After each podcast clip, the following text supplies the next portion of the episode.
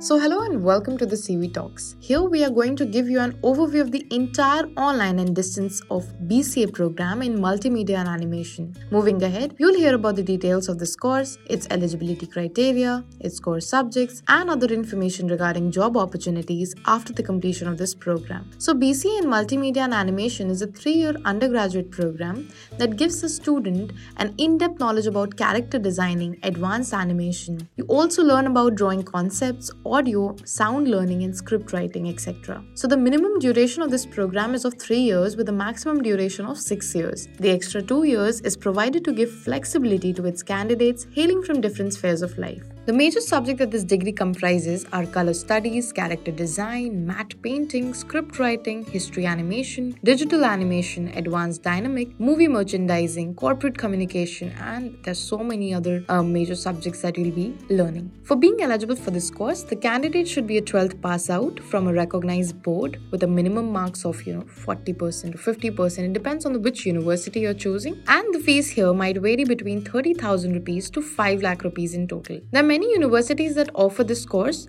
and you can even check them out on College Vidya website and put them on compare feature. Last but not the least, career opportunities that you can go for after completing this course are many. You can plan on becoming an animation supervisor, a character animator, a graphic designer, a modeler, a senior technical artist, a storyboard artist, a content developer. You can also try your hands on freelancing once you have got used to the skill and you have a lot of experience. You can go ahead and become a freelancer. And for all these job roles, you can find jobs in the Graham Group, the tech field. You can also go to Caden Murray, Bishop Partners, People Plus, and there's so many other companies that you can go for. Well, on that note, we come to an end of our podcast. Till then, keep listening to College Vidya Talks.